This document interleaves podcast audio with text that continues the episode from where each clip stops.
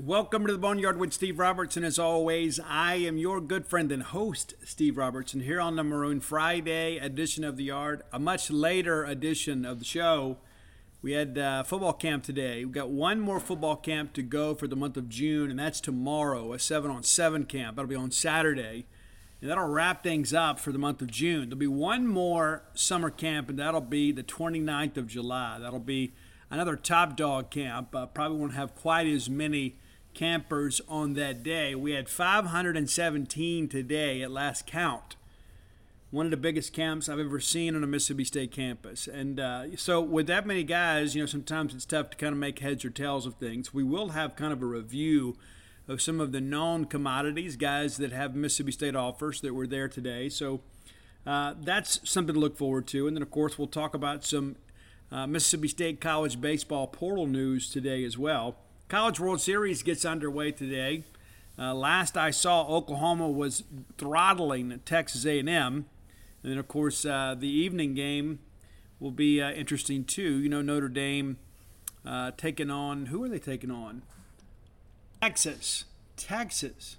Won't that be fun? And then uh, tomorrow, an interesting day, too. I know most of you are probably kind of waiting to see tomorrow's games. Arkansas versus Stanford, that's your afternoon matinee. And then Ole Miss versus Auburn there in the nightcap. And so a lot of SEC action. Three out of four teams on tomorrow will be uh, from our conference. And how, how interesting that four teams from the SEC West make it to Omaha. One of the things that John Cohen used to tell me years ago when there were only eight teams going to Hoover, he goes, You know, if we can make it to Hoover, we can make it to Omaha. And I didn't always fully appreciate that. Now that uh, I'm a little bit older and a little more maybe in tune with what John's talking about, you know, if you can if you can win in the SEC, you can win nationally. It's the best baseball conference in America. And I go back to about this whole Ole Miss thing getting in you know, there are a lot of people say, hey, you know, NC State should have been in over Ole Miss, and I think you could make that argument. I think the bigger bigger thing is, and I've talked about this with some friends as of late, is Grand Canyon getting in. You know, Grand Canyon and the SEC being the best baseball conference, we deserve to get nine in. NC State would have been a 10 school for the ACC, and we'd have had eight had they gotten in over Ole Miss. And so, even though we don't like the fact that Ole Miss made it to Omaha, I mean, the reality of it is they have they've, they've proven their worthiness in this tournament. And so, of course, I hope they lose and not score a run in either game. But um, the reality of it is, they're there. We're not. So, we're taking some steps to change that uh, on the Mississippi State side to ensure that we get a, a much more uh, challenging team next year in many respects. And again, I think it's going to boil down to uh, pitching. You know, I think I think the lineup will be good. I think it's going to boil down to pitching. We've got to kind of commit some resources, shall we say, to ensure that we get uh, the bullpen and starters that we need. You know, we've got some guys coming in. We've got to find some other guys to kind of supplement that. So we're going to talk about that uh, a little bit later in the show. But enjoy the College World Series this weekend. I know it'll be a lot funner for us uh, once we don't have the fear of Ole Miss winning one. Uh, you know, so and again, hey, anything can happen in Omaha. Anything can happen in Omaha. I still like Stanford to win it. Let's thank our friends at Bulldog Burger Company. You may not know this, but uh, this weekend, the new patio area is unveiled, kind of a grand opening of sorts. New patio area at Bulldog Burger Company here. Uh, be sure and check that out. Go by and um, you know maybe have that nice little you know meal outside.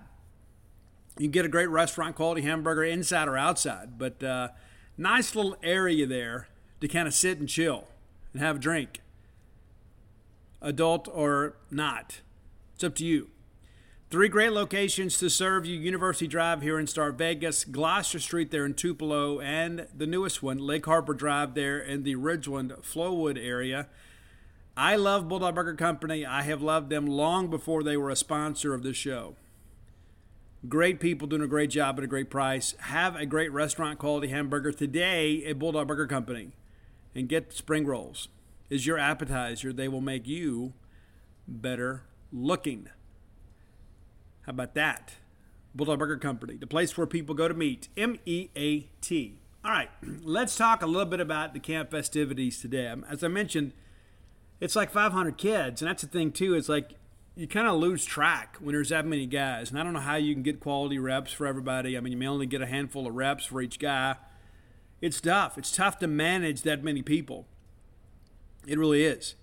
Uh, I believe the biggest combine that we had when I was doing them was around 300, and we, you know, we could get everybody registered and tested and back on the road by two o'clock. I mean, that was always our goal. You know, open up registration.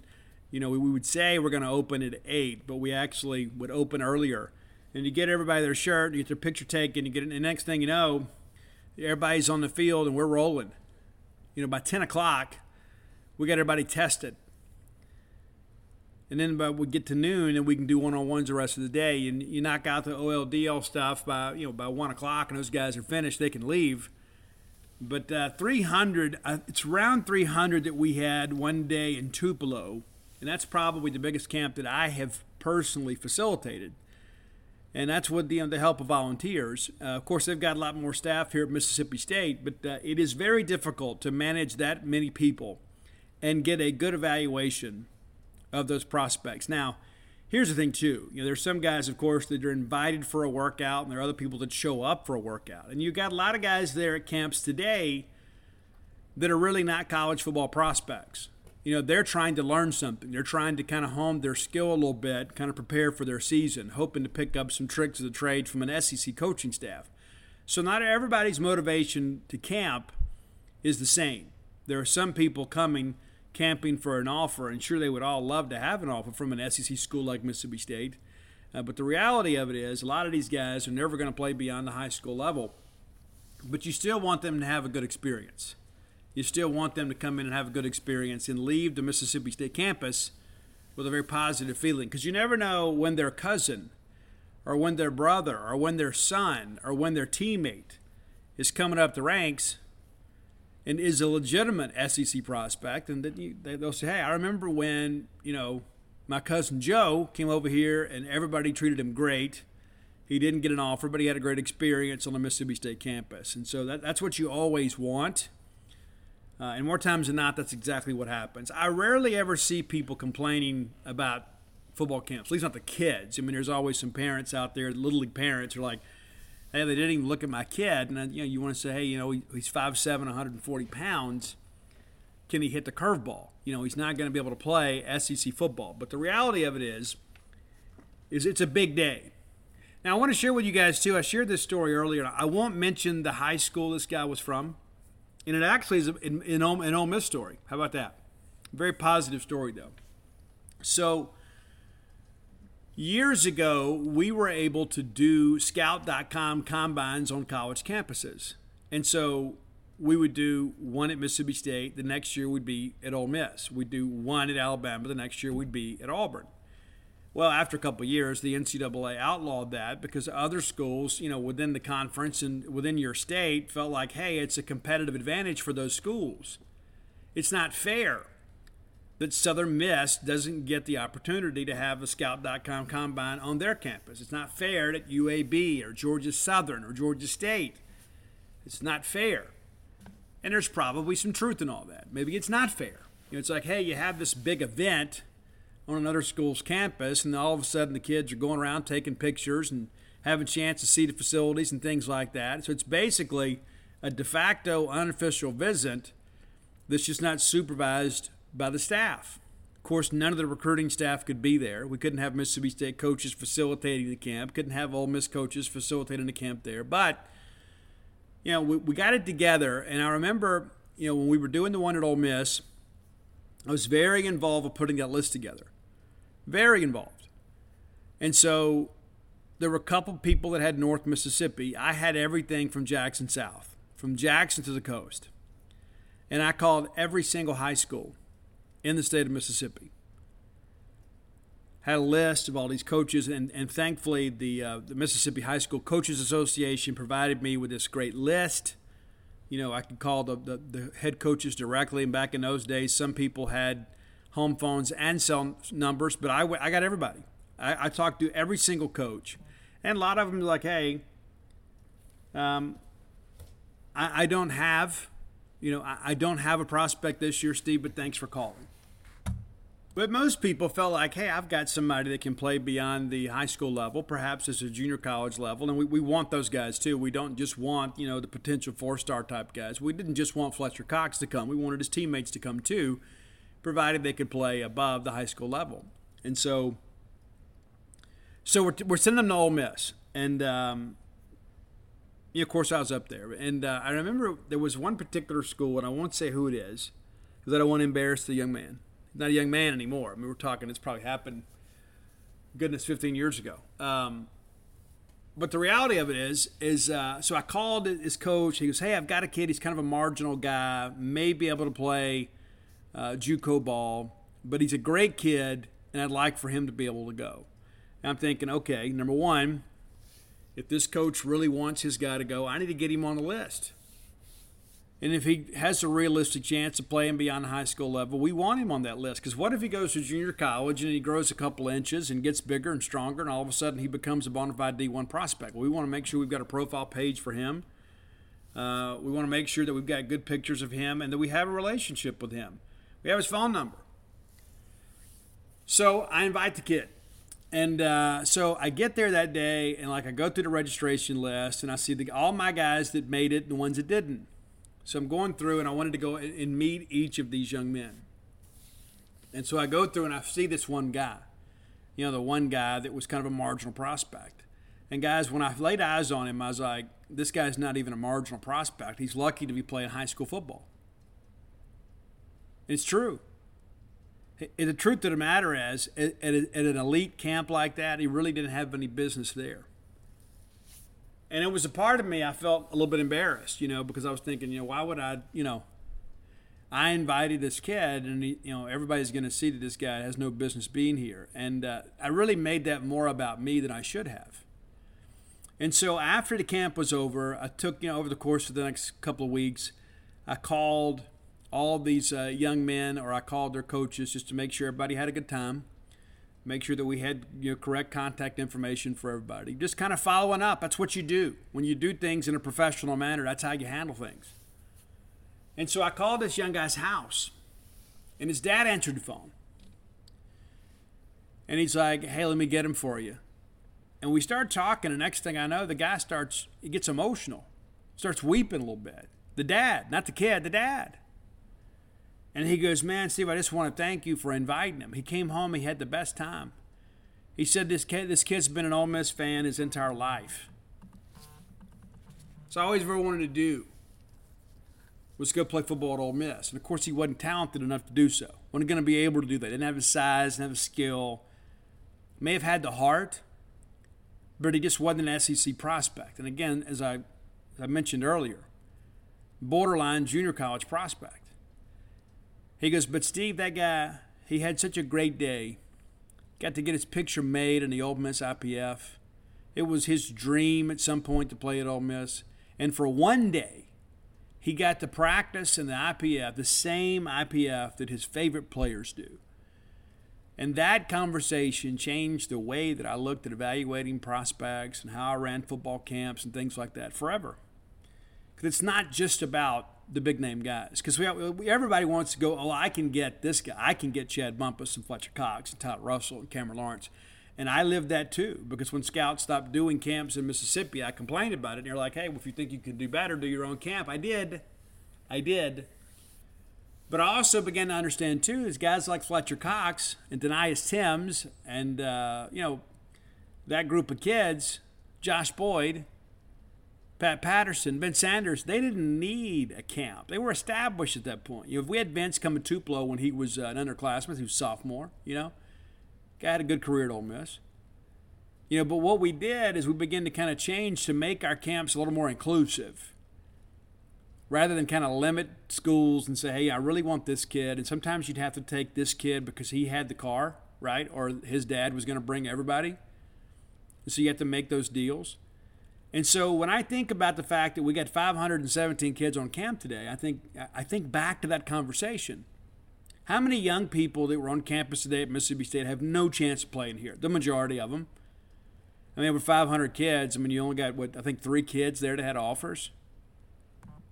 And so it's like you look at it and you begin to think, Well, so why would you have them here? Well, number one, it's relationship building, but also too, you know, the NCAA says you can't have invitation only camps. And why would you really want them? And you know, I can understand if you had the one camp, right? Maybe you've top dog, uh, top dog or big dog camp, whatever you want to call it these days. If that was a little more inclusive, you kind of understand it. But you got to have camps like this. You got to have these open camps, these cattle call type camps where anybody can come, because everybody has a dream. And how many of those young men today are going to say, you know what? I got out there and I got a chance to work with Coach Jeff Phelps as a defensive lineman. I got a chance to work under the supervision of Coach Steve Spurrier Jr. as a wide receiver. And they're going to leave here today and think, man, it was one of the greatest days of my life. And as a young person, I'm going to walk out here and say, you know what? I may not have been good enough to play at Mississippi State, but their coaches weren't too good to coach me. Their coaches weren't too good to get out there and instruct me. And listen, let's be honest. I mean, you know, looking at these receivers today, I mean, there's a, couple guys that look pretty decent. You know, maybe some underclassmen that uh, become prospects later. But you know, Steve Spurrier and Mason Miller and those guys, they're working just as hard for those guys that'll never get a Mississippi State scholarship offer than they are the ones that do. And it's got to be frustrating. I've never heard anybody say it. And of course, they love the game and they want to help young people improve within our state and have a chance to get better prospects. They do, whether they come here or go somewhere else. Yeah, but the reality of this is, is that um, you know, a lot of these guys went out there and spent, you know, about six hours in the heat to coach a bunch of kids that will never play at Mississippi State. And they didn't dog the effort. They didn't just go out there and just kind of go through the motions. I mean, you get out there and you see your coaches out there coaching your kids or your neighbors' kids or kids from your community and your high school, coaching them like they're prospects it's inspiring. And it's not just, you know, something that's germane to Mississippi State. But I began to think about, you know, it's like, oh, I get out here and there's not a lot of content opportunities. You know, it's not, not about me. It's not about my day. You know, I'm out there trying to find a story to write about a kid that's uh, got a dream, right? But how many of those kids will never be interviewed, never have their photographs taken? Bulldog fans, rodeo season is here. That's right, the Dixie National Rodeo get ready to roll, man. And uh, I remember being a kid, that was like the biggest highlight for us. My grandmother would get us tickets every year, and me and my brother would wear our cowboy outfits. We'd put our boots on, have our chaps, our vest, and we'd go up there. And just in case one of the cowboys got a little bit scared to get on a horse or a bull, we were willing to do it. Yeah, for sure. Guys, boots aren't just for going out to a country western bar and doing a little boot scooting. Maybe you got a little Texas two step in your game. Tecovas can make you look better than ever. Absolutely. And here's the deal, too. That's the thing the versatility of Tecovas is you can wear them somewhere nice or you can live life where you don't go gently. That's what Tecovas does for you. Yeah, it's a rugged, handsome boot. It's my favorite boot brand, and it should be yours too. Be sure and check them out. Tecovas believes in Western for all people, and you can feel that when you go into their stores. When you walk in, you'll be greeted like family, offered a boot shine and a drink, and maybe even an adult beverage if you prefer. And you can get custom fitted for a new pair of Tecovas boots. You can get custom leather stamping or branding, whatever you need to make it feel somewhat individual. Look up your closest store at tecovas.com. But if you can't make it to a store, Tecovas delivers the most premium quality and most comfortable Western goods right to your door. Visit tecovas.com. That's T E C O V A S.com. And you know what, partner? Point your toes west. Everybody in your crew identifies as either Big Mac Burger, McNuggets, or McCrispy Sandwich, but you're the filet fish Sandwich all day. That crispy fish, that savory tartar sauce, that melty cheese, that pillowy bun. Yeah, you get it every time. And if you love the filet of fish, right now you can catch two of the classics you love for just $6. Limited time only. Price and participation may vary. Cannot be combined with any other offer. Single item at regular price. Ba da ba ba ba. But for one day, they were made to feel a little bit like a big deal on the Mississippi State campus. And that means a lot to me. It really does. There were some guys there that uh, have offers. Linebacker Tobias Hinton out of Hattiesburg High School. Now, the first thing that I will tell you, he is not as tall as I expected. I don't know what he lists. but he is a good looking prospect, but perhaps not exactly what I anticipated. I watched him some in drills, had a chance to get a couple pictures of him, and um, he is a Division One player. Is he an SEC guy? I don't know yet. He is leaning Mississippi State's way, and we're going to have a linebacker heavy, a linebacker and DB heavy class this year. But um, you know, I think he's a good prospect. I, I, do. Can he play here? Yeah, he can. I, I think so. But uh, he's a guy that's already kind of embraced the weight room, but uh, he's got to get a little bit bigger. You got to get a little bit bigger and stronger. Like, you know, a lot of times I, I, compare these linebackers. I think about the guys that have been great linebackers at Mississippi State. I think about Benardrick McKinney or KJ Wright or uh, Erroll Thompson, Willie Gay. We hadn't had a Willie Gay type in a while. I mean, that's been, you know, even Willie just left. But, you know, Mississippi, I don't think has really produced that quality of linebacker in a little while. And so we need that to happen. Uh, surely, from an athletic standpoint, you've got to be able to have a guy like that every once in a while. I think there are some guys in this state that can play. Uh, I think maybe Hinton is one of those guys. But you know, when I compare him to Willie Gay, at that time in his development, you know, Willie Gay was a little bit bigger and stronger, had a little bit better length. And so I think this Hinton is probably a guy that um, could be in the class. I don't know that he's a guy that you push to get into class right now. But this guy's without a doubt a Division One uh, football player. There's no question about it. He's got a ton of offers. Um, but I'll be honest with you, I, I like his film maybe more than I do like some other guys. I just wish he'd have been it's a little bit bigger, just a little bit bigger, and maybe a little bit uh, taller. Um, but the reality of it is, I absolutely would not pass on him. I think this is a guy that can absolutely play at Mississippi State. And even if he's like your second or third linebacker in your class, I think you feel great about that. I think he can really play. Now, Kadarius Wade out of Callaway is another guy that's got an offer from Mississippi State. Now, he was first listed as a wide receiver, and he kind of has that build. He is a little more thinly framed.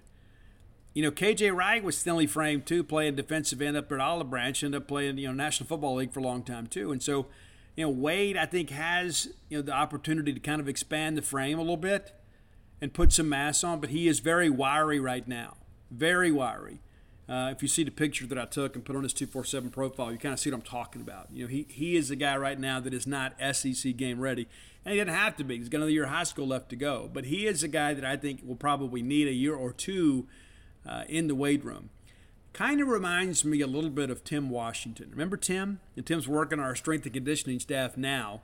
Uh, only graduated here a couple years ago. But Tim was a guy that was very, very thin, and then you kind of worked his way in. Had a really good senior season for Mississippi State. Really did. Uh, but probably would have had a better career had he been able to kind of put some mass on early on. And so that's the kind of thing that I, I kind of caution myself about in the own, my own evaluation. Is like how many times in the past have I seen this guy and it takes him three years? It takes him three years to kind of become a factor. And, and listen, Tim's a guy that could have left, could have transferred, could have said, hey, I want to go somewhere else, but he didn't. And I remember sitting in Tony Woolfolk's office at Yazoo City High School. And he said Tim Washington was the best player to come through Yazoo City since Fletcher Cox. Don't know if it's true or not, but that was his estimation, and he coached both of them. And Tim Washington maybe a marginal SEC guy. I think he proved as a senior year that he belonged here. But we, what we want to do is kind of speed up the developmental curve. We don't want to have to have a guy that is, you know, maybe a career special teams guy, and then finally as a senior, he's able to contribute on the two deep, right? Um, I see Wade in kind of the same mold as him from a physicality standpoint. Uh, I don't know that he's not better served. Maybe, maybe playing defensive back. Don't know what the foot speed timing looked like. Don't no clue. There was so many kids out there was no way to keep up. But uh, that's a guy that I think, uh, again, a Division One ball player all the way. I don't like him quite as much as I like Tobias Hinton. I, I think Tobias Hinton is a is a better prospect. I think Tobias Hinton is a guy too that. Uh, you know, you look at him frame wise and say this guy's going to be able to carry some mass without hurting his foot speed or his dexterity. I do think Kadarius Wade is a guy that uh, you will hear some something from. I don't expect him to be in our class unless some things change, uh, but we'll kind of see how things uh, progress. Offensive line prospect Joe Cocker, Crocker, excuse me, Joe Crocker. I'm thinking about Joe Cocker. She wrote me the letter. Joe Crocker, took an official visit to Mississippi State last week, was back this week with his mom and um, younger brother, who was a camper today at Mississippi State. Uh, now, Joe is a guy, basically, we heard early on that Joe was going to make his decision this summer. So he wanted to take his official visits in June. Now, that's not the Mississippi State philosophy. You know, and when we have tried doing those official visits in June, it really hadn't worked out. I think Braden Locke is like the only one that took the summer official visit and then ultimately signed with Mississippi State. But Joe is one of these guys that, hey, I want to get my visits out of the way. I want to get my decision out of the way so I can focus on my senior year and have a good time with my friends. I don't want the recruiting aspect of life to be a distraction. I want to be able to enjoy my senior year. And he is one of those guys that I actually believe it. You know, a lot of guys that say that, then they get kind of caught up in the hype and everything. I just don't think Joe has that kind of personality. Now, Joe has already officially visited Wisconsin. He has officially visited Mississippi State. He is from the uh, Tennessee area, the greater Nashville area. Huge Tennessee Titans fan. And then he's set to visit Michigan State next, and then that's it he had talked about visiting Texas A&M. He talked about visiting a handful of other schools, and he goes, "You know what? I'm not going to take those visits in the fall now. I'm, I'm going to make my commitment. I'm going to shut things down." And so the thing you look at is like, okay, Joe could have easily sat home today. He didn't have to come back down here. He was just here last weekend. Uh, but he came up and uh, actually spent some time with your offensive lineman. You know, some of the guys that were hosting him around last weekend, showing him a good time, telling him about what it means to be a Bulldog. He wanted to come back and hang out with those guys too. It wasn't just about his brother. You know, Lucas Taylor and those guys are they're his buddies now, and so I'm beginning to feel a little more optimistic about this one. You kind of came in out of nowhere, and you know, so we were going to bring him in on the official visit, and and again, our our batting average is not very good you know, when it comes to those June official visits. I'm not a big proponent of them either. I'm sure the Big Ten is. I'm sure Wisconsin and Michigan State's like, we better get that kid here in June because if he comes in December when there's uh, 27,000 feet of snow, we got no chance to get him. So you bring them in in the summer, and everybody's like, hey, this is cool. It's not so bad. They don't tell you about the uh, Russian winter that you have to live in the Big Ten up there. But uh, Joe is a guy that's got some options. Joe is an offensive line prospect that uh, has some pro potential. This is a guy, too, kind of a building block you look at and you begin to think, well, this would make perfect sense for Mississippi State to take this guy. So he'll go to Michigan State. Uh, he has shared that there is a little bit of concern about the number of offensive linemen Michigan State takes, and a lot, many of those are returning next year. And I'll be honest with you, Joe looks like those big Paul Bunyan type Big Ten linemen like you know, kind of like what uh, Brett Bret Bielema had in Wisconsin. I mean, that's what he looks like. You know, those corn-fed guys, right? Well, that's kind of what we're running now too, right? At Mississippi State, we, we want those big, rangy, long-limbed offensive line prospects, and so Joe kind of fits here too. And I think part of the issue too is the fact that uh, it is a little bit closer to home. You know, not not that Joe just you know feels this undying desire to stay close to home, but I think there's a part of him, too, a chance to play in a Southeastern Conference and a chance to be reasonably close to home, uh, weather that he's used to, right? Uh, sometimes uh, th- this time of year, I always think to myself, you know, I don't think people fully appreciate it. We've kind of grown up with this, and even though this feels like like late summer weather and early summer we're kind of accustomed to it, but people come in for the first time and are like, "Oh my gosh, it's just sweltering here." Well, you know, Joe's like, "It's it's same like this in Nashville. Same thing." I would submit to you, it's probably a little warmer here, with the humidity anyway. But the reality of it is, is he's a guy from the South, and so I think that's interesting. And I think that we have a chance to put together a really good offensive line. I think Mason Miller has done a good job here uh, the last couple of classes. And I think when you begin to think about what we could potentially stack together in this class, that gives you three really good offensive line classes in a row. Three in a row. Now, some of those guys, too, maybe not rate quite as high as others. Like Gabe Cavazos, I had a chance to see him at Lake Cormorant High School. Gabe Cavazos can play. Now, we get him down here and we figure out, okay, that he's a guard. He's not a tackle. And you know what? That's okay. And all of a sudden, Gabe is beginning to thrive. I've seen Gabe recently, had a chance to talk to him. Gabe's happy here. You know, and you remember in the beginning, he was an early high school grad, and he got here and left and went home, took his classes online, didn't know if he's going to come back. But he did. He's grown, he's matured. And so when I begin to think about you know, our evaluation, maybe as an industry, compared to what Mason Miller and Mike Leach and the staff comes up with, are not always going to align. There are going to be some guys they like because they fit their system. They may not be guys that fit everybody else's system. So as a result, they may not rate as high. They, not, they may not be high in the rankings. And you know what? That's completely okay. Rankings matter, but it's not the be all end all. And so when I began to think about, you got Malik Ellis already, who is a guy that uh, idolizes Charles Cross, big time player. It's amazing to me uh, how athletic he is, but he has got to add some mass. He is a guy that is going to have to really get serious when he gets in the, in the weight room, but also to working in conjunction with the diet and nutrition staff to make sure that he is adding mass the way that he should. Then you begin to think about Zay Alexander, who was here at Top Dog Camp. Zay says, you know what, I'm probably going to stay in state, probably going to stay closer to home. Ole Miss has been involved with him. We're involved with him. He is uh, one of his best friends, Jacarius Clayton's here at Mississippi State. You may recall Jacarius was committed to state, flipped Ole Miss, flipped back to state. I believe that's the first time in my career that I remember it, it working like that. And it's weird, like last year, you know, like DeCarlos Nicholson also decommitted from us to Kentucky and then flipped back. You know, what does that say about your coaching staff? You know, there are a lot of coaching staffs in the past that have gotten their feelings hurt and said, oh, I can't believe they would embarrass us like that and just move on from them. Well, they're the same player that they're the same player you loved and offered the first time. Maybe you got your feelings hurt. Let's get maybe let's uh, put our boots on and roll our sleeves up and get out here and start you know hitting back a little bit, right? And so you had some of that last year.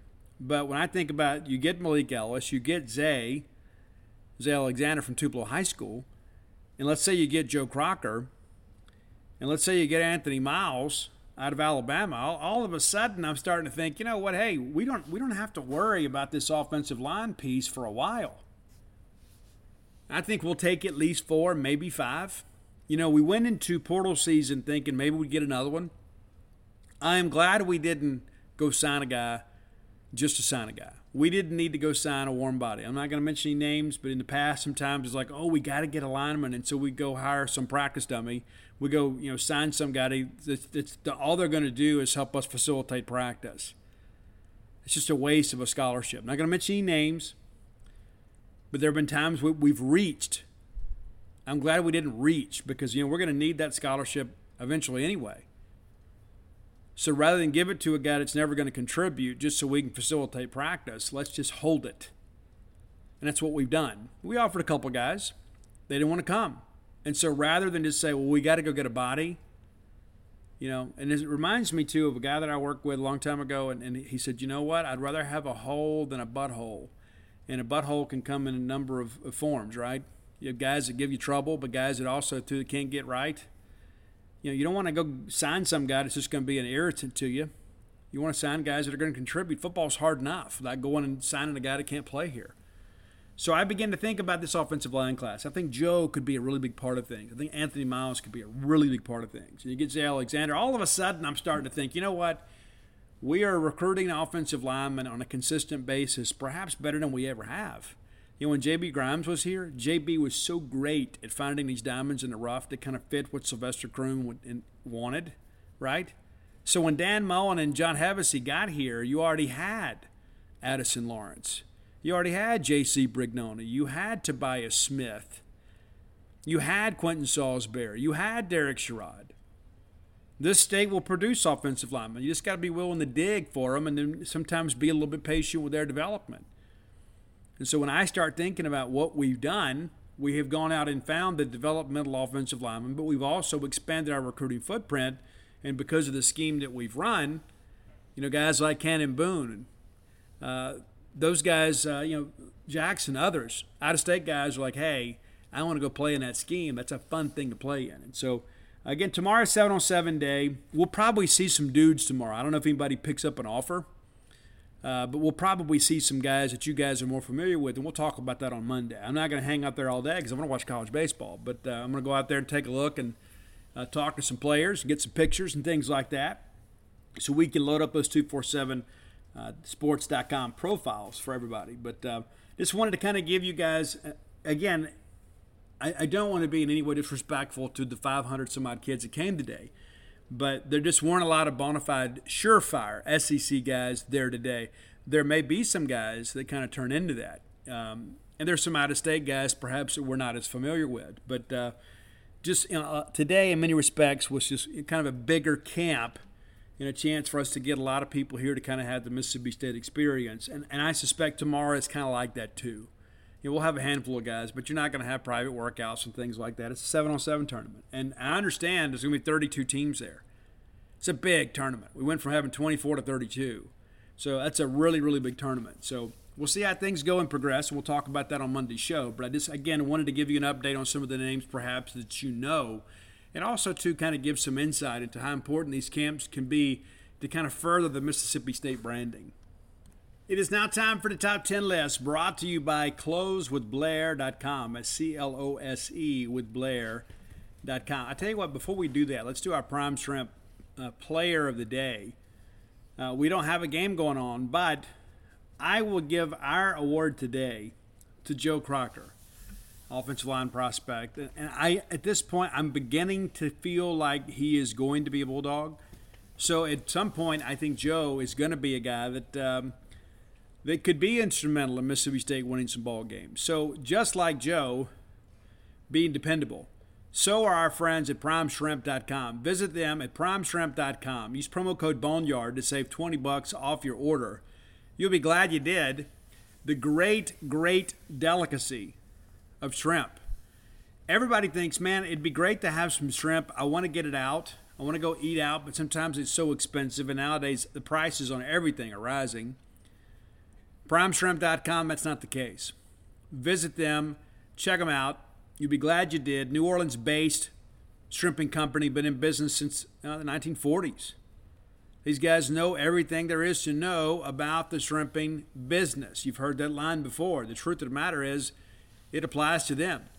Four great flavors to choose from. I'm very partial to that French Quarter Alfredo. I like seafood fettuccine. I like shrimp fettuccine. I like it all the way around. So you can uh, bowl up, you know, a pot of uh, fettuccine noodles, and then also to top it with some of this prime shrimp Alfredo, and the sauce comes with it.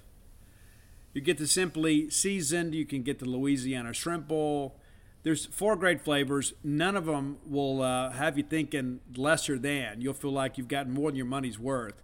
And there's a money back guarantee too. If you like it, you keep it, you feel great about life, you order some more. If you don't, you can let them know they'll give your money back. How many places give you a money back guarantee on food? PrimeShrimp.com, promo code Boneyard. All right, let's get into the top 10 list. Close with Blair.com.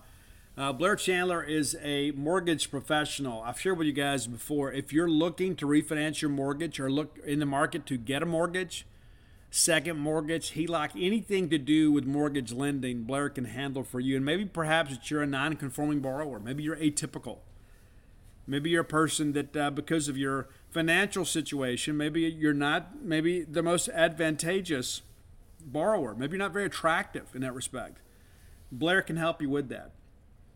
Blair is a guy that's seen it all and done it all. He shared a graphic with me recently, uh, had a very motivated buyer and they went from basically open to close in less than 10 days. And that's not always going to work out because it's a very long and laborious process at times, but you need to go with a guy that is motivated to get things done to get you in your new home sooner rather than later. Give Blair a text or call today at 601 500 2344. Again, 601 500 2344. Blair works for Fairway Mortgage, recently voted number one in customer satisfaction when it came to mortgage lending. And again, I like people to get things done. That's Blair. Blair gets things done. A good guy, a good bulldog. Mentioned to him, you heard about us on the heard about him on the boneyard. He's going to pay for your appraisal. Some added value in doing business within the bulldog family. Close with Blair.com. All right, top ten. We're going to do top ten rock instrumentals today. Now, this, I know somebody is going to message me and have a great song that I miss. Matter of fact, Roy's already said, hey, what about this? What about that? You didn't have green onions. And I didn't. We've had green onions on the show before. We didn't do YYZ from Rush either, though we do have a Rush song on the list. So let's get to it. Number 10, one of my favorite instrumentals of all time, and a little bit obscure. Maybe you're unfamiliar with this. Perhaps you are. I suspect many of you will be. I absolutely love this song. I've shared it with many, many people over the years. It is a 80s guitarist by the name of Tony MacAlpine. And the song is Tears of Sahara. We've had it on the show before. I absolutely love it. It's uh, it's very melodic. It's also got a little speed to it as well. But it is a uh, it is a guitar song at its core, and many of these are. Many of these instrumentals are basically a chance for people to kind of show off their chops a little bit. Perhaps no greater example, and perhaps I may have should have put this higher on the list, is the number nine song from the band Extreme. It was originally on the first release of the Extreme 2 Pornograffitti album. I don't know if it's on iTunes as the studio version. The live version is out there, but it's Extreme's Flight of the Wounded Bumblebee. Nuno Bettencourt absolutely just shreds on this one. It's one of those things too. It's like you, I, I have a guitar, and I play it poorly. Nuno Bettencourt makes it all seem so easy, and it's like it's not even the same instrument. It's like it's just ridiculous how good he is. Number eight, we did get a Rush song on here, and it's uh, La Villa Strangiata, and I may be mispronouncing that. Very dark and type ominous song. It's very lengthy. It's a progressive rock song. I think it, it totals out about 10 minutes. Wanted to get Rush on here. I didn't want to just go with YYZ. A lot of people go with that because it's a classic song, and it is. But Rush has a handful of instrumentals that maybe aren't as well known as YYZ. So there you go.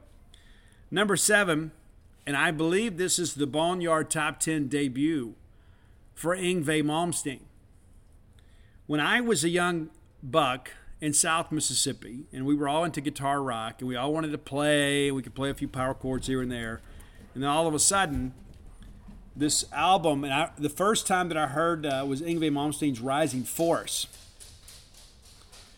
He was doing things that nobody else was doing at the time and uh, really had trouble sometimes with singers. He and Joe Lynn Turner had a couple albums together. I think that's probably probably the best duo as far as like singer guitar player of the Yngwie experience. But Yngwie is remarkable, and uh, you can find some albums out there and some orchestral performances with Yngwie on guitar that'll absolutely blow your mind. So we're going to go with Far Beyond the Sun. Almost went with Black Star here, but Far Beyond the Sun I think is probably maybe a little bit better. They do perform Black Star live these days, but uh, Far Beyond the Sun is just absolutely phenomenal. All right, classic rock here. Number six. It's the Allman Brothers. The Allman Brothers is another band. The Mountain Jam is a cool track too. Didn't have it on here. But uh, they have a handful of instrumentals in their catalog that are very, very popular. But we went with the most popular one of all, and it's Jessica. The, the dual guitars on it are just ridiculous. I love the Allman Brothers. You guys loved that list, and we did that one, so I wanted to bring that one back. Number five, another one making their debut.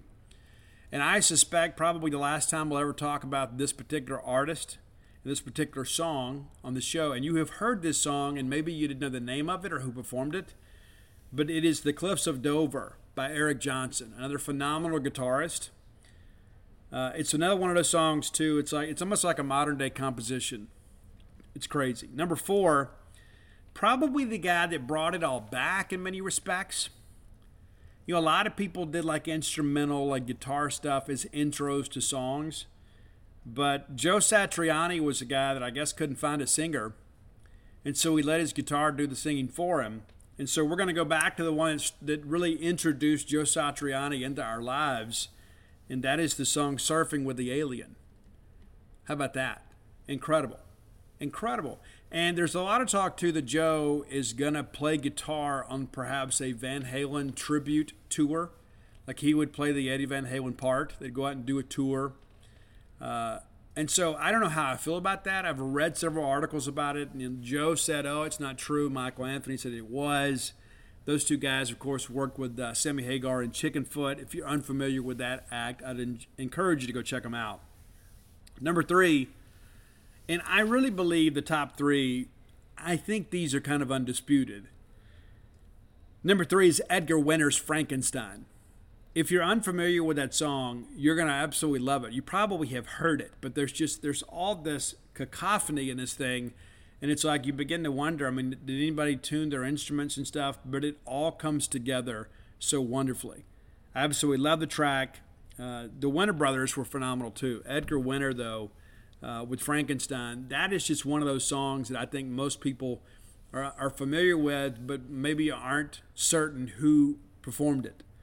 All right, number two, Led Zeppelin. Now, we could have gone a few different directions here, but we went with Moby Dick. It's the iconic drum solo of, uh, of John Bonham, and what a phenomenal performance it was. And uh, they did it live for years and years and years. But Moby Dick from Led Zeppelin, number two on your list. But number one, and this may be one of the greatest guitar performances of all time. I mean, it really could be. And it's the Georgia Satellite. No, it's not the Georgia Satellites. It's Eddie Van Halen's Eruption. How about that? Van Halen's Eruption. And, you know, I was a kid, and all of a sudden we heard this, and like, well, where are the lyrics? And it's like, they didn't need any. Just this incredible performance on the guitar. It really kind of changed music in many respects. I think a lot of people looked at Eddie Van Halen and said, you know, how is he capable of doing all of this? I mean, he was really a virtuoso in many respects. And uh, so I'm really sad that he's that he's gone. I mean, I still think about that. It's like you know, there's some talk out there. There's some Van Halen stuff that's unfinished. They plan to finish and release at some point. I hope they do. I hope we get some more uh, Chris Cornell and Eddie Van Halen in our lives. And I understand too. There's still some extensive uh, stuff in the Prince catalog that wasn't released either. So maybe we'll get that music at some point. I don't know what the uh, you know, what the point in holding it is, but um, you know, there's a lot going on with Van Halen right now, so we'll kind of see how things go. And and uh, I do think we get some uh, music at some point, some things that maybe were unfinished, and I suspect we'll probably appreciate them a lot more knowing that this will be uh, the final stuff. And I will say too, while we're dis- discussing that sort of thing, uh, Queen is going to be releasing a Freddie Mercury single. It was a, uh, a song that was kind of dug back in the archives. It was never finished. And so they have finished it through the magic of technology. And they're going to release that too. And it's believed to be the last known unreleased recording of Freddie Mercury. And I look forward to that. I'm a huge Freddie Mercury and Queen fan.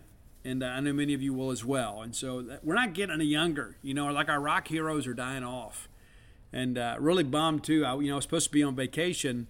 I had to cancel my trip to Atlanta. I was supposed to go to Atlanta for the opening night of the uh, stadium tour with Motley Crue and Def Leppard and Poison and Joan Jett, and uh, was unable to go. And uh, notified my buddy Sam. I was like, Sam, I can't go. We're going to take a cruise. And then we ended up canceling the cruise, and then I couldn't go that either. And so I, miss I missed the cruise and the crew, and so I'm bummed about both.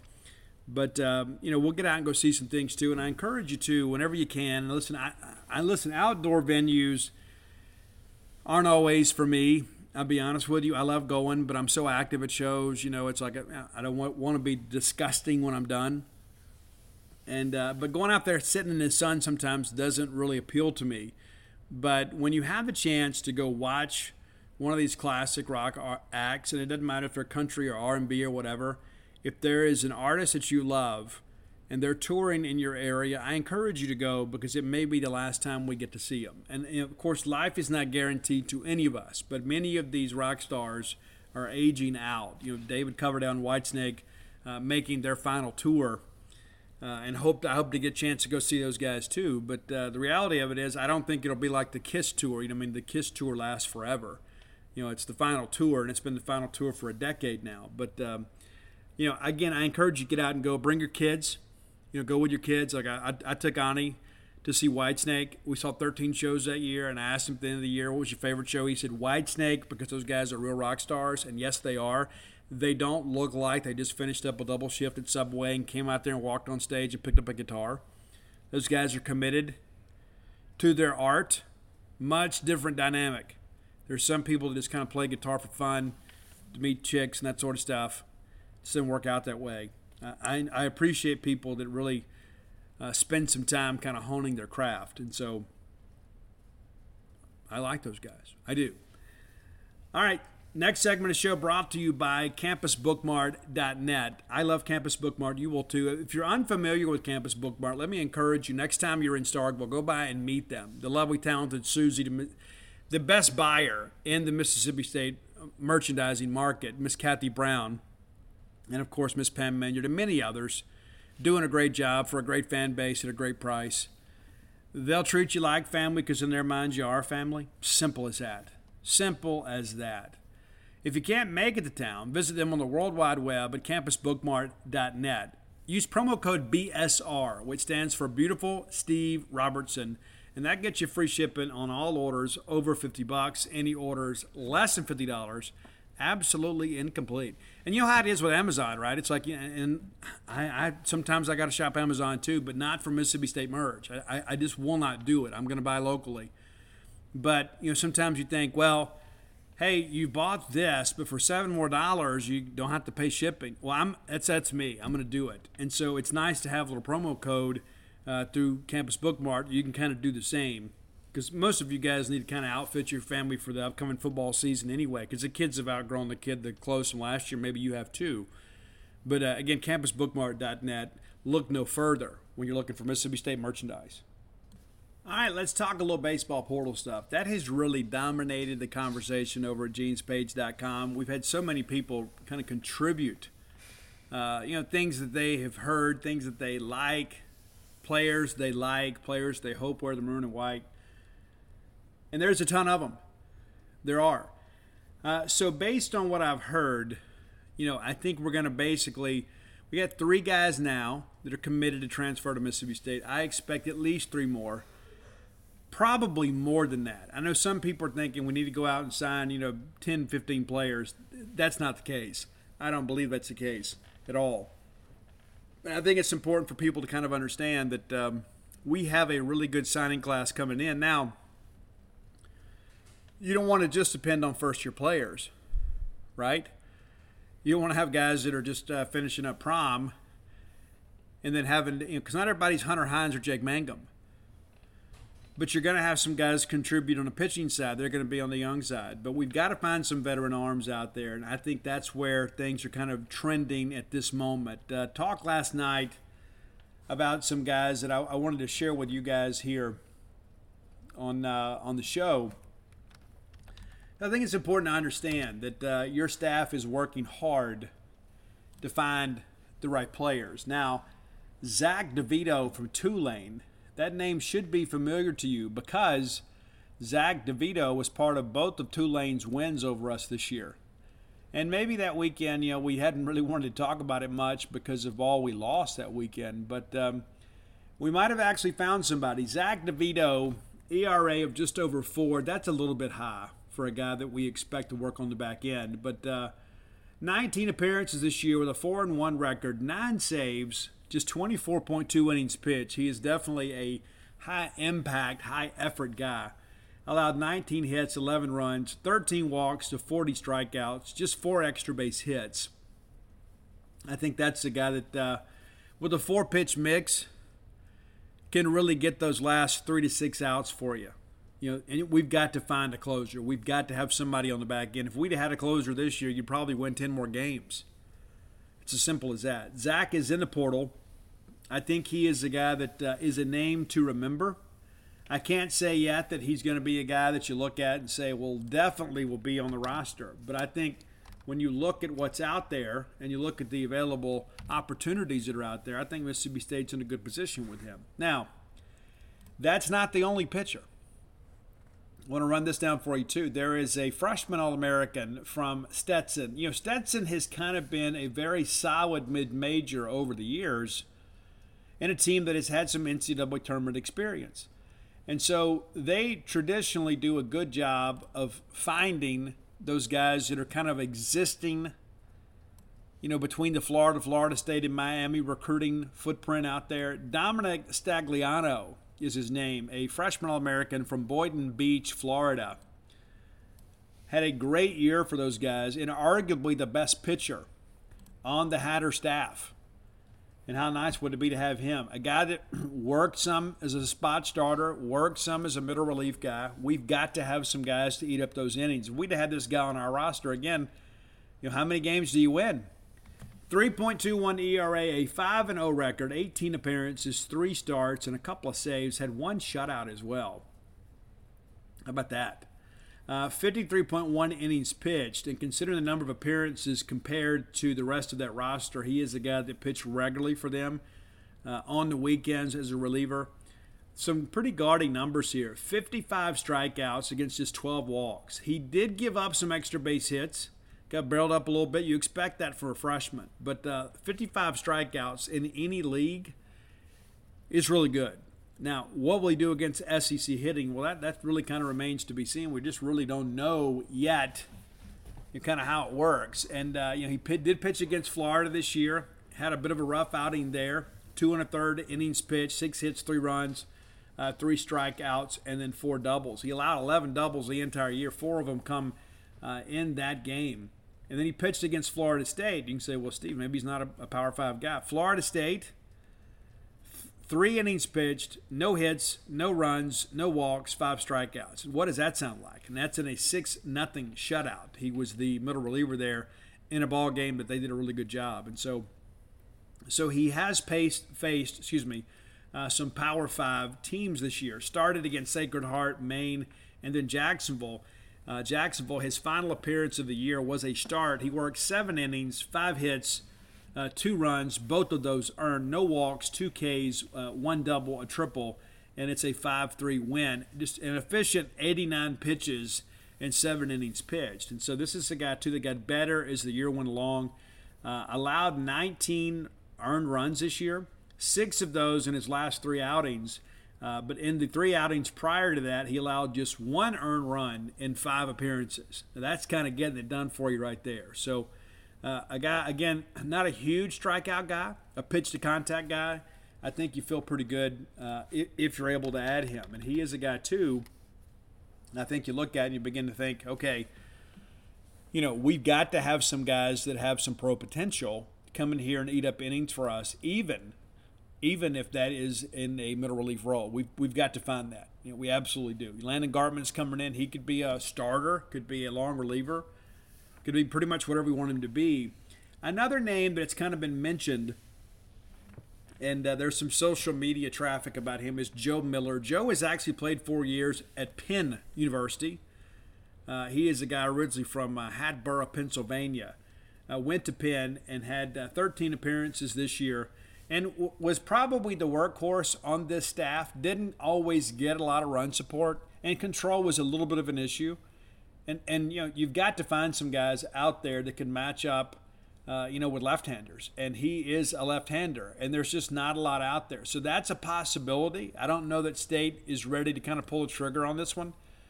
But this is a guy too, again, that has done you know a good job. He's got four years of experience, and due to the COVID year, still has another year of eligibility to work. Uh, second lowest ERA among the starters, 3.63 ERA, six and four record, 13 appearances, uh, 11 of those starts, 74 innings pitched, which was a staff high. Uh, allowed 64 hits. He is very much a pitch to contact guy, but uh, does get some Ks to kind of go along with that. 91 strikeouts, which led the team. That's 91 to 36, right there at uh, three to one. Uh, opponents hit 234 against him. They went the wild pitches are a little bit high. He had 10 wild pitches, and of course he pitched more innings, so you'd expect him to be a little bit higher than, than most. But that's still a little bit of a concerning number. And then three hit by pitches, um, and that's something you know we've had games we've done that and three hit three in an inning. But so there are some names out there that uh, that you should be familiar with. And I fully expect, fully expect to see State go really heavy on arms the, the, the rest of the way. Now, I couldn't close this segment without talking about Paul Skenes. Now, if you're familiar with Paul Skenes, he will likely be the favorite in many people's eyes for the Golden Spikes Award next year. I uh, have had some conversations with people about him. He's a first team All American, and people are like, you know, you know, he can do it all for you. You know, he's a big six-six, strapping right hander. Guy's got great velo, got a three pitch mix, and I'm told that he actually has a four a four. He can throw a traditional curveball, but it's really more of a fastball, slider, changeup type um, situation for him. But he can throw a, a, breaking ball, can kind of change it up a little bit on you. Uh, a first team All American by Collegiate Baseball News, D1 Baseball, Baseball America, and then was on the Golden Spikes Award preseason watch list. He will be next year, no matter where he lands. He took an official visit to Mississippi State this week. Got some more visits to take. I understand LSU is part of it, Tennessee is part of it. Uh, and so, you know, we're out here competing for a guy that many people believe could be the top transfer in the class. Uh, he is a guy that can catch. He is a guy that can pitch. He is a guy that can DH. Uh, he is a guy too that um, you know chose to go to Air Force Academy. And you say, well, Steve, how do you transfer out of there? Well, if you do it between uh, by your second year, you don't have to have um, you know you don't have to go serve in the Air Force. So he's getting out of there, and he will be a first rounder in the 2023 draft. I don't think there's any question about that. So he could be the Friday night guy for state. He could also be a guy that DHs some for state. Could be a guy that catches part time for state. You know, we'll see how things go. Uh, but that's a big time guy there. And many of you have asked about, oh, Steve, we got to go get uh, Tommy White from NC State. Go, you can go ahead and forget that. You just can. There's a lot of discussion. He's going to stay in the state of Florida. He is a native of Florida, and I understand he grew up a Florida State fan. So this could be a scenario too, where you know it's like, hey, I didn't get the offer I wanted at a high school, but I've had this, you know, freshman All American uh, year at NC State. Now I have that opportunity. Well, then you know, Florida State's made a coaching change, and they have not announced the new coach, and I understand that is part of the delay of him uh, making a decision. Now could be Link Jarrett, right? There are a lot of people that believe Link Jarrett is going to be the next coach at Florida State. I tend to agree. You know, he played there. His dad played there. Uh, it's coming home for him. And so I think Link Jarrett, who is the currently the head coach at Notre Dame, who has done a remarkable job. Notre Dame is a big name school in football, but they just really haven't you know, established a lot of tradition in baseball. And all of a sudden, Link Jarrett has ushered in you know, kind of these glory days in South Bend. I just don't think they're going to be committed enough to keep him. And I think Florida State offers him the chance to go back home and revitalize a program that really college baseball needs to be good. And a lot of people thought, you know, when number 11 left, and Mike Martin left, that we would see that program take a little bit of a step back. Well, they promote junior.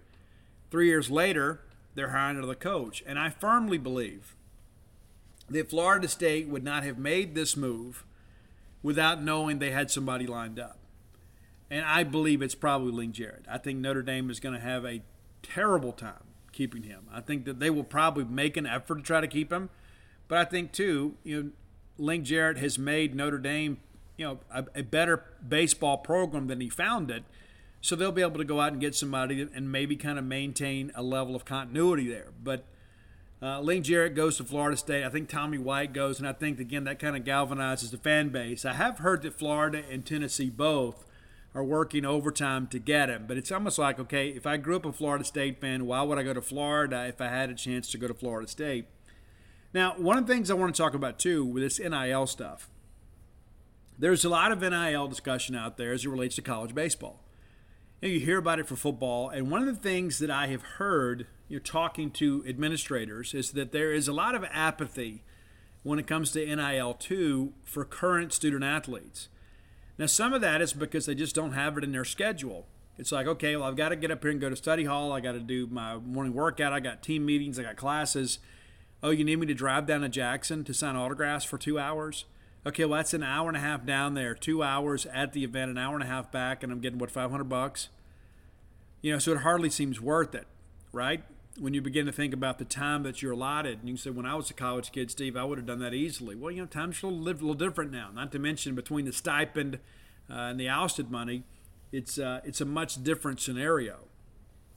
So, you can't always get guys to go, go, to go do stuff. But uh, baseball, I think, is a little different because number one, the money is probably not what you would anticipate. But a lot of these guys too just need the money to kind of facilitate the college experience. They're not full scholarship players in baseball, so all of a sudden, the NIL stuff is a little more valuable to them, and so they're more likely to go do stuff you know, when I remember I had a book signing at the at the mill earlier this year, and you know, Will Rogers and Landon Sims were there, and uh, you know, some other guys. Well, it makes perfect sense because right here in Starkville, and it's not a big commitment of your time.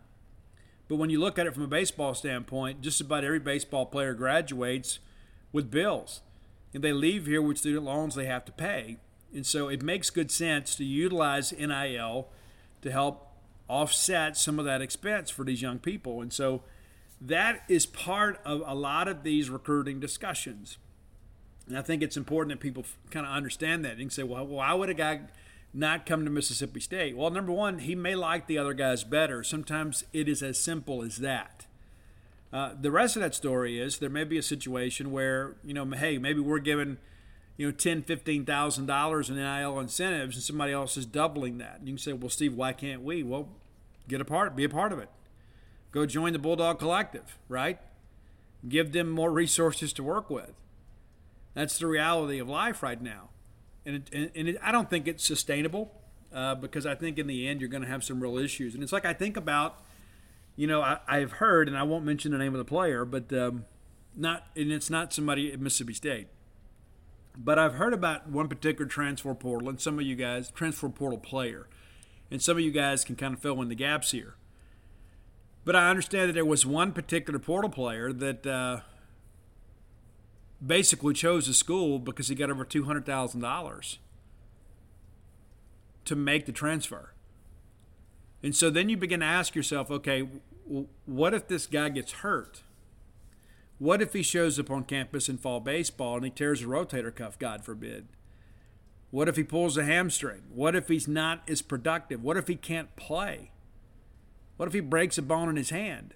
Well, he's still entitled to that money because the NIL can't be predicated on athletic performance. It can't be a pay for play deal. So you can't get there and say, oh, well, he's on the shelf, so we're not going to pay him. And so what happens if you go spend all this money?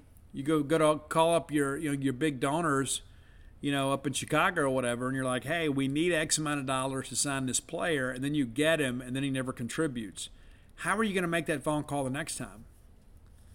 Because that person is going to be like, you know what? I gave you guys $200,000 and I bankrolled this kid that never played. And so there's a lot to think about. And I think because of those type situations, and it is simply a matter of time before something like that happens, you're, it's not sustainable. The rest of that story is that, um, you know, what if you have that guy out there that um, you like let's say on football, you know, because baseball is really becoming a one and two year sport. Let's say on the football side of things, you go out there and you chase a player and you make this big investment. Let's say you give twenty five thousand dollars to help put together an NIL deal through your business to ensure that a certain player goes to your favorite school. Well, what do you do when he transfers? What if he gets there and he redshirts as a freshman and he figures out, hey, this isn't for me, and I'm going to transfer? You going to ask for your money back? And so there are going to be some people that make investments that don't get the return on that investment. There are going to be people that get involved in this. They're going to see players basically take the money and run. And I've been told that there have been some players in the football transfer portal that have basically taken some money from other schools and then elected to stay where they were. Now, how does that happen? You know, what do you do now? It's like, oh, we're going to give you this money if you come to our school. And then, you know, it's like the way that I understand the NIL is that basically there has to be benefit for both parties. And so if you if somebody gives you money and they get nothing in return, then at that point could be considered an impermissible benefit. Right? Which impacts your eligibility. And I would assume that the party involved, if they, because they did things the correct way, they may feel like, hey, well, NCAA, we did this with the best of intentions, and then we paid him some money up front, you know, as a bonus. And I don't know how that, that's orchestrated, know how it's all you know constructed. I don't know what the NCAA's uh, feelings are about that. I suspect you'd have to facilitate uh, your end of the deal first and then be paid for your services later. But what if that's not the case? What if there are some people out there that have paid money up front and then now all of a sudden the player's gone? So there's still a lot to figure out. I don't think anybody would disagree with that. You know, just when we think we've got NIL figured out and the way the spirit of the rule worked, and it's amazing how people have kind of taken it and twisted it for their own benefit. The way this is supposed to work is like, hey, these guys haven't been able to make any money, and most of them can't get a job. Uh, yeah, they get a stipend, but um, you know we're selling their jersey. They benefit nothing from that. Let's give them the opportunity, and so that's what kind of you know started all this. And you know, I, I go all the way back to you know the the uh, the lawsuit um, about EA Sports and all that kind of stuff. You know, it's like, hey, they're selling these great video games, and then this kid's likeness is on here, and everybody would love to be on there, but they're making, you know, millions of dollars. You got to share the wealth. And so that was one of those things, too, that was kind of groundbreaking. And so we thought, hey, well, we're just going to enable people to be compensated for their name, image, and likeness. Little did we know that people were going to to bend this into what it's become.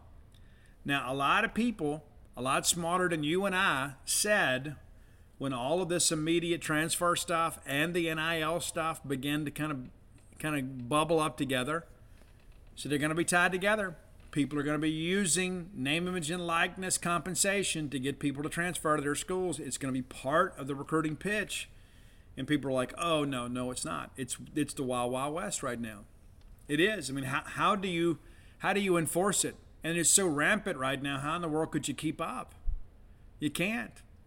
And there's all this discussion too about you know some of the guys that have been tampered with, and you know how, how do you how do you penalize people for that? There's supposed to be a reduction of scholarships, and it could be all this stuff that goes along with that. But again, how do you police it? How do you prove it? It's crazy. You say, well, there's going to be a paper trail. You know, how many people out there are going to take the time and effort to go look at that, all that? you know, you hear about these contracts too. I mean, I guess it was uh, the Athletic that dug up. They got actual documents where you had high school players.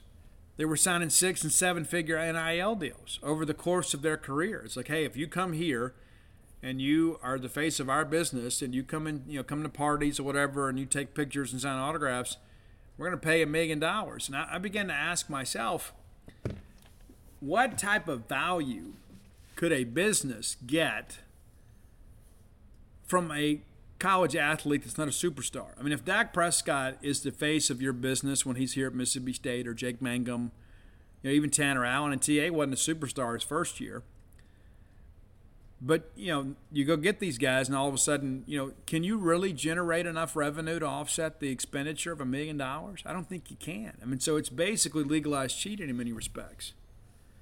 I mean, I mean I, I didn't uh, I, did, I didn't graduate with a degree in economics, but I know enough to know that uh, you know it's not a sustainable model if businesses don't make money on the investment. It's just not how business works. So I think it's important to understand we are going to see some changes, but right now you're seeing NIL really be a big part of the transfer process when it comes to college baseball. And I don't know that anybody expected that to happen this fast. Maybe they did, maybe they didn't. But I think the reality of it is, is you know, basically in any sport now, with the portal and the the one-time transfer exception rule being on the books, and then legalized NIL contracts, you can see how people have gotten creative. All right, time to uh, finish up strong here. I'm gonna go watch some college baseball, and I'm tired. I'm not gonna lie to you guys. I am tired. I'm not sleepy. I'm tired. You've been there. You know how it works. Sometimes you're ready to just go lay down. Just want to watch TV. I don't want to have to think or talk or answer the phone. All right, so let me give you Brooks Bryan's phone number. Brooks' phone number is 601 416 8075. Brooks, friend of mine. Brooks, friend of yours. You know, Brooks part of a great group of folks that are bringing this wonderful residential development portico to Starkville, making it a better place to live. Now, Phase one is completely sold out. We got we got ten houses in phase two. A couple of those are already sold, and so you can have some say too, because you know phase two is going to be rolled out kind of in two phases, right? And so you got the, the 10 house build now, but you've got some other lots that are allocated for future homes. So you can pick out your lot, you can pick out your house plans, so do some custom builds for you, and have you living 1.1 miles away from Dudy Noble Field and a little bit farther from Davis Wade Stadium. It is 1.1 miles away from the Mississippi State campus. It's what you've always wanted, right? To have a place in Starkville. We'll look no further than Portico. Give Brooks a text or call today. If he misses you, he'll get right back to you. He's a busy guy too. Uh, this is kind of part of a little you know, side enterprise for him and several other Mississippi State people that love Starkville and want to give you a quality place to live. And it may be a situation where maybe it's not your primary residence. We hope that it is. I'd love for you to be our neighbor. But what if it's just like an investment property for you or a future retirement home? Maybe you're going to buy it now and hey, this is our ball game weekend retreat, but once we retire, we're going to move up there full time. Go ahead and get it knocked out now. And, and the thing that I love about it too is just the convenience. If I had to do it over, I, you know, hey, the timing didn't work out for me. But if I was moving to Starkville now, I'd move to Portico because I would want to be that close to campus. I'd want to be that close to 82, uh, and have con- the convenience of kind of getting out of town without having to fight all the traffic on 12 or go through some, uh, you know, some surface street in the middle of town to get to 12. I mean, there's some people live in Starkville. It takes them 20 and 30 minutes to get out of town. I, I just can't live that way. I want to have quick access to those highways. So maybe you do too. Make Portico your next move. All right, I want to talk about a couple things too. Being around your football coaches, being around your football players, there is a lot of enthusiasm about Mississippi State football within the program. I am excited about the season too. I don't know that maybe the casual fan of Mississippi State is very optimistic about the season. But being around the coaches and players these last couple of weeks at camps, my enthusiasm level has hit a new level. Now, I'm not going to sit here and tell you I feel like I did in you know in 14. You know, when we're coming off, you know, that crazy 13 season where you know Dak had the great game in the in Liberty Bowl, and we're thinking, you know what, we got our guy. Here we go. I don't feel that way, but I do feel very confident that we're going to have a good year. You know, we had a chance to, to, to win a handful of top 25 games last year. What did we win? Three? Could have won a couple more. You know, maybe we'd beat Arkansas. If we had a kicker, we'd probably beat Arkansas. Maybe beat LSU. And so I, I, I just say that, you know, yeah, you can, uh, the, the negative folks, Steve, we almost lost to A&M. We almost lost Louisiana Tech. We almost lost Auburn, and all that's true.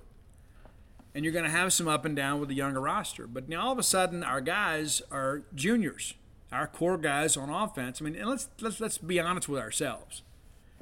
Two years ago, our leading receiver, Jaden Walley, freshman, our quarterback, Will Rogers, freshman. Kylin Hill opts out. Then all of a sudden we have two freshman running backs carrying the mail. And so you got five freshmen they are playing a central role on your offense. That just shouldn't be. You shouldn't have guys like that out there just kind of running up down the field making a contribution. I mean, it's Jaden Walley streaking down the sideline against the University of Georgia out running their four and five star DBs. It's a three star converted quarterback from D'Iberville, Mississippi, who has cut his dreads, by the way. And I'm not real happy about it, to be honest with you, but it's what he wanted. So good for you, Jaden. But, um, you know, now all of a sudden, we've got two years. And talking to some of the coaches, like, hey, we expected to have a good spring because we're a veteran team. We actually had a better spring than we anticipated. The guys, there was a lot of retention. We didn't have to spend the spring reteaching we just had to kind of get our younger guys up to speed. And then all of a sudden, you've got guys who've been an assistant for two years, so they make the coaching job easier because they're out there kind of assisting in the direction and the dissemination of that information. Think it's important for people to understand that. These are guys now that aren't thinking. We had a ton of thinking two years ago.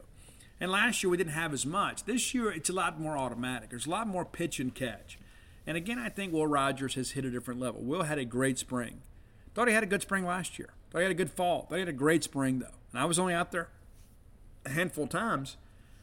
And so, you know, Paul Jones was there at every practice, and Paul's comments kind of mirror mine. It's like we'll talk, and I was like, yeah, I saw this, and then I'll talk to some of the staff, and you know, coaches by nature may be a little bit optimistic publicly, because they're trying to help you buy tickets, right? They're trying to encourage you to come buy tickets and be a season ticket holder.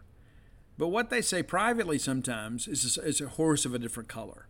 There have been times I've talked to some of our coaches, man, we're going to be lucky to get to the ball game this year. We just don't have depth at this position. You know, quarterback play hasn't been very good.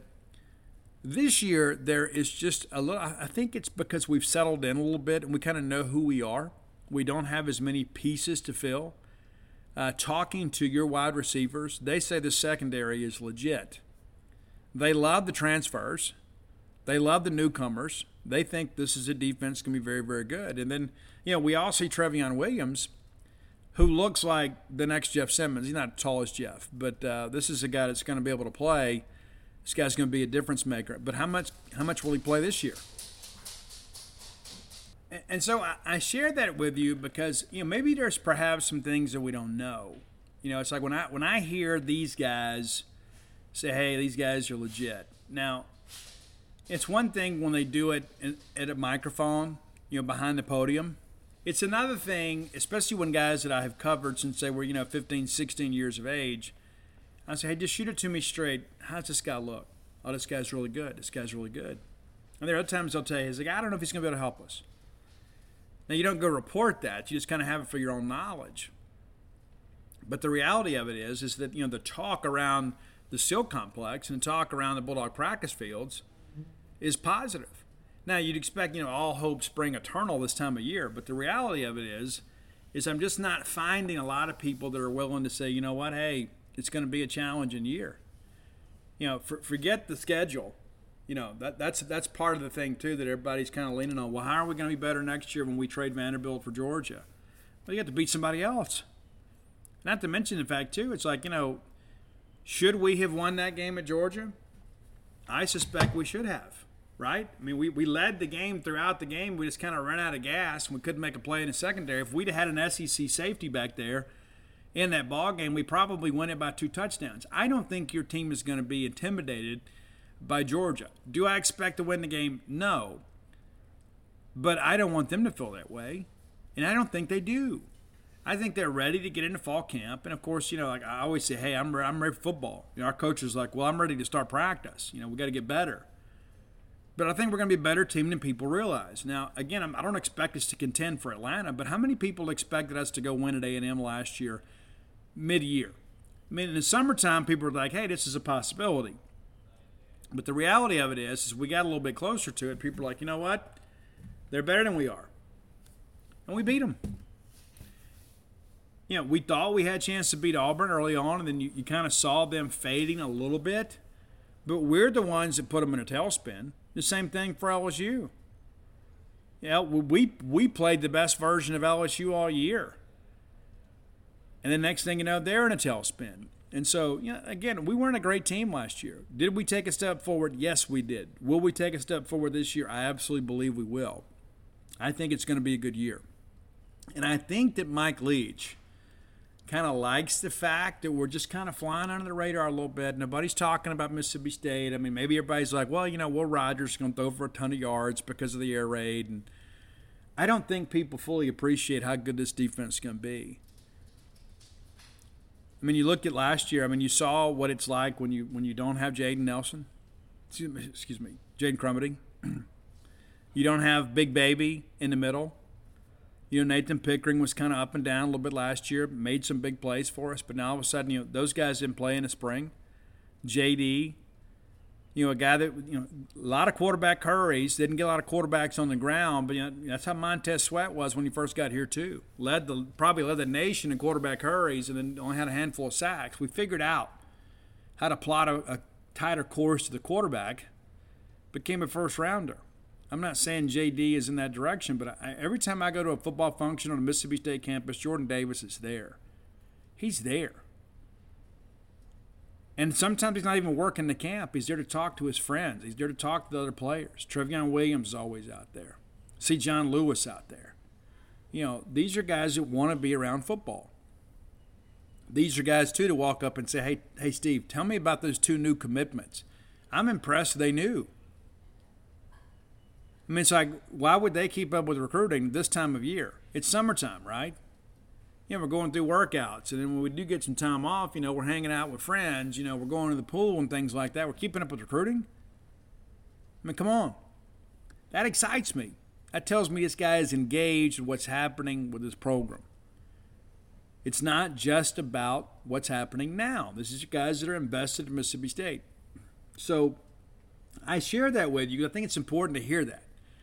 There's not this doom and gloom, nor would you expect there to be around the SEAL complex. I think there are a lot of people that kind of feel like, you know what, hey, now we're ready to go. Does that mean we win 10 games? No, I'm not ready to go that far. But I do think that we're a team that's going to be be competitive in every game. Uh, the Alabama game always worries me because you know there's just a talent differential there. That's always kind of been the barometer for us too. You know, kind of making sure that hey, we can't beat them. we had them for a long time, but we always kind of say, hey, well, we kept it close. You know, defense played well. You know, should have had this, should have had that.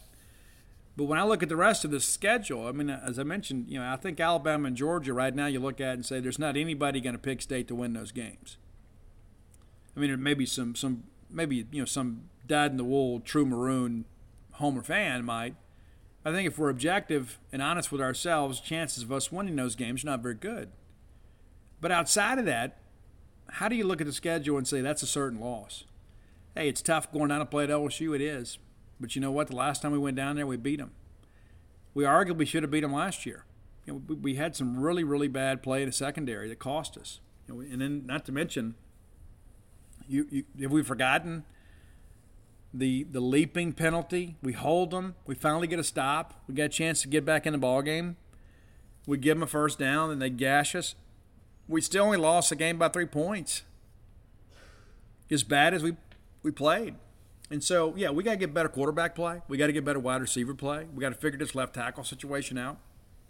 Got to make sure our secondary is good. And we've got numbers. We've allocated a ton of scholarship spots for the secondary to get better. And to me, that's kind of the issue, too. What's the sign of a good coach? The sign of a good coach is you're adding to the top and you're subtracting at the bottom. And so you begin to think about okay, if we had just had an average field goal kicker last year with just a little bit of mental toughness, we're winning eight or nine games. But we didn't. Now we do. And so Mike Leach recognized we had a deficiency there and he went out and fixed it and go gets a Lou Groza finalist to come be your kicker. We knew that we had some depth concerns in the secondary. So we'll go get Jackie Matthews, we'll go get Marcus Banks and others because we had a need. That's what good managers do. It's what good coaches do. We don't just say, "Well, we're going to coach them up." No, we're going to coach them up. We're going to we're going to increase the level of competition. And it's a little different in football than it is maybe in basketball or baseball because the roster size is so much bigger, right? so you don't ever want anybody being comfortable. Uh, but the reality of it is, is it looks like, at least so far, that we've hit on transfers that the guys that we have brought in are going to be guys that are capable of helping us. And then the guys that we're bringing back are improved and should be able to help us and with even greater regularity than they did last year. And so I'm sure we're going to have this conversation many times between now and Labor Day weekend. But I think it's a, it's important to kind of understand that we are seeing kind of the natural progression of the program again. And I don't know that a lot of our people um, a lot of our people fully appreciate kind of what happened that last year with Joe. And we've talked about it on the show, and, and I had people criticize me when I said we had a culture issue. Well, we absolutely did. And anybody that says otherwise just wasn't paying attention or didn't know any better. We had developed bad culture. And when Dan Mullen was here, we had great culture. We had great culture. We're kind of working back in that direction now, too. And that's the thing, too. These young men that we have – are kind of bought into what their coaches are telling them. It's not like, well, I'm just here to play college football. I'm just here for myself. You know, they believe in each other. And I think that is probably the most important thing as we kind of move forward is that you have a team that believes in each other. They believe that they can they're capable of doing great things together. That's difficult to defeat. If you hadn't done so, I encourage you to go to dogpilethebook.com and you can get personalized copies of all my sports books. That's Flim Flam, Alpha Dogs, Stark Villains, and Dogpile. And we just had the second printing of Dogpile show up. Uh, less than 100 copies left of Stark Villains and Alpha Dogs. I would say probably more like 30 copies left of Stark Villains. And again, probably not going to be re- reprinted until 2024. I'm just giving you fair warning right now. Neither of those books. So if you don't have them, you need to get them. you need to go ahead and fill it. You say, well, Steve, I'm not ready to read it. Well, you know what? At some point soon, you may be ready to read it. You need to get it. Make sure you have it. If you're looking for Blooms of Oleander, you can find that at barnesandnoble.com, booksandbacon.com, um, Amazon. You can get it as an e-reader. How cool is that? It's the only book I have. It's available as an e-reader. Uh, it was just kind of a side project for me. I did it. Did really well. Very, very happy and proud of the work. It wasn't something that I put a lot of time and effort into. I mean, I put my heart into those pages, but I didn't. Uh, didn't require a lot of editing or interviews and things like that. I just, I just wrote from my heart. The book did really well. If you're looking for Stark Villains gear, go to starkvillains.com. I wore a Stark Villains shirt yesterday, and I'm walking around, and like three or four people walked up and said, "Hey, man, I like your shirt." Well, you can get one too at starkvillains.com. Be sure and go check that out today. You'll be glad you did.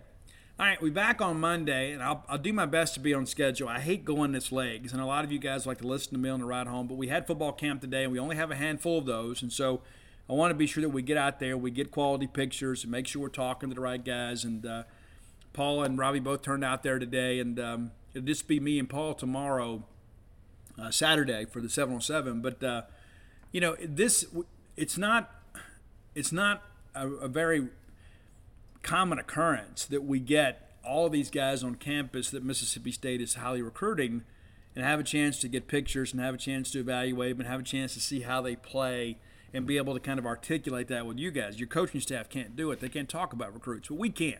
And so we don't miss the opportunity to be out there, whether it be baseball camps, basketball camps, or football camps, to see the future Bulldogs in action so we can kind of get you prepared uh, for what's coming in the years to come. That's it for today, man. We'll see you guys on Monday. You guys have a great weekend. Until next time, let's all live our lives in a way we make more friends than enemies and people can see a difference in the way we live.